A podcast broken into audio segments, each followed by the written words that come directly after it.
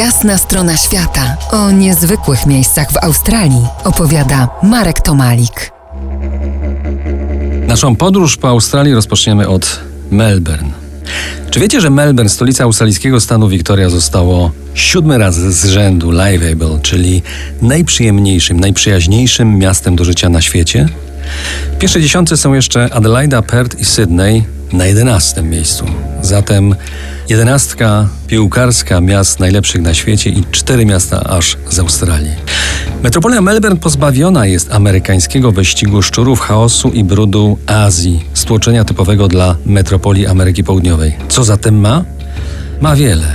Ma dużo otwartych przestrzeni i bardzo dużo terenów zielonych. Mieszkając tam przez rok, nieraz gubiłem się w królewskich ogrodach botanicznych, które są w samym sercu miasta i obejmują obszar dwukrotnie większy od parku Jordana w Krakowie.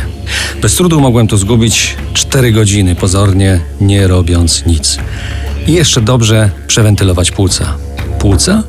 Tak, stolica Wiktorii świeże powietrze zawdzięcza położeniu. Od północy mamy tutaj północny interior Outbacku, od wschodu i zachodu góry, a od południa zatoka. Fronty atmosferyczne, czyli ten zimny z Antarktyki i gorący z pustyni, nieustannie się mieszają, kotłują, przemieszczają i nikt nie wie, jaka dzisiaj będzie pogoda. Jednego dnia możesz tutaj mieć cztery pory roku.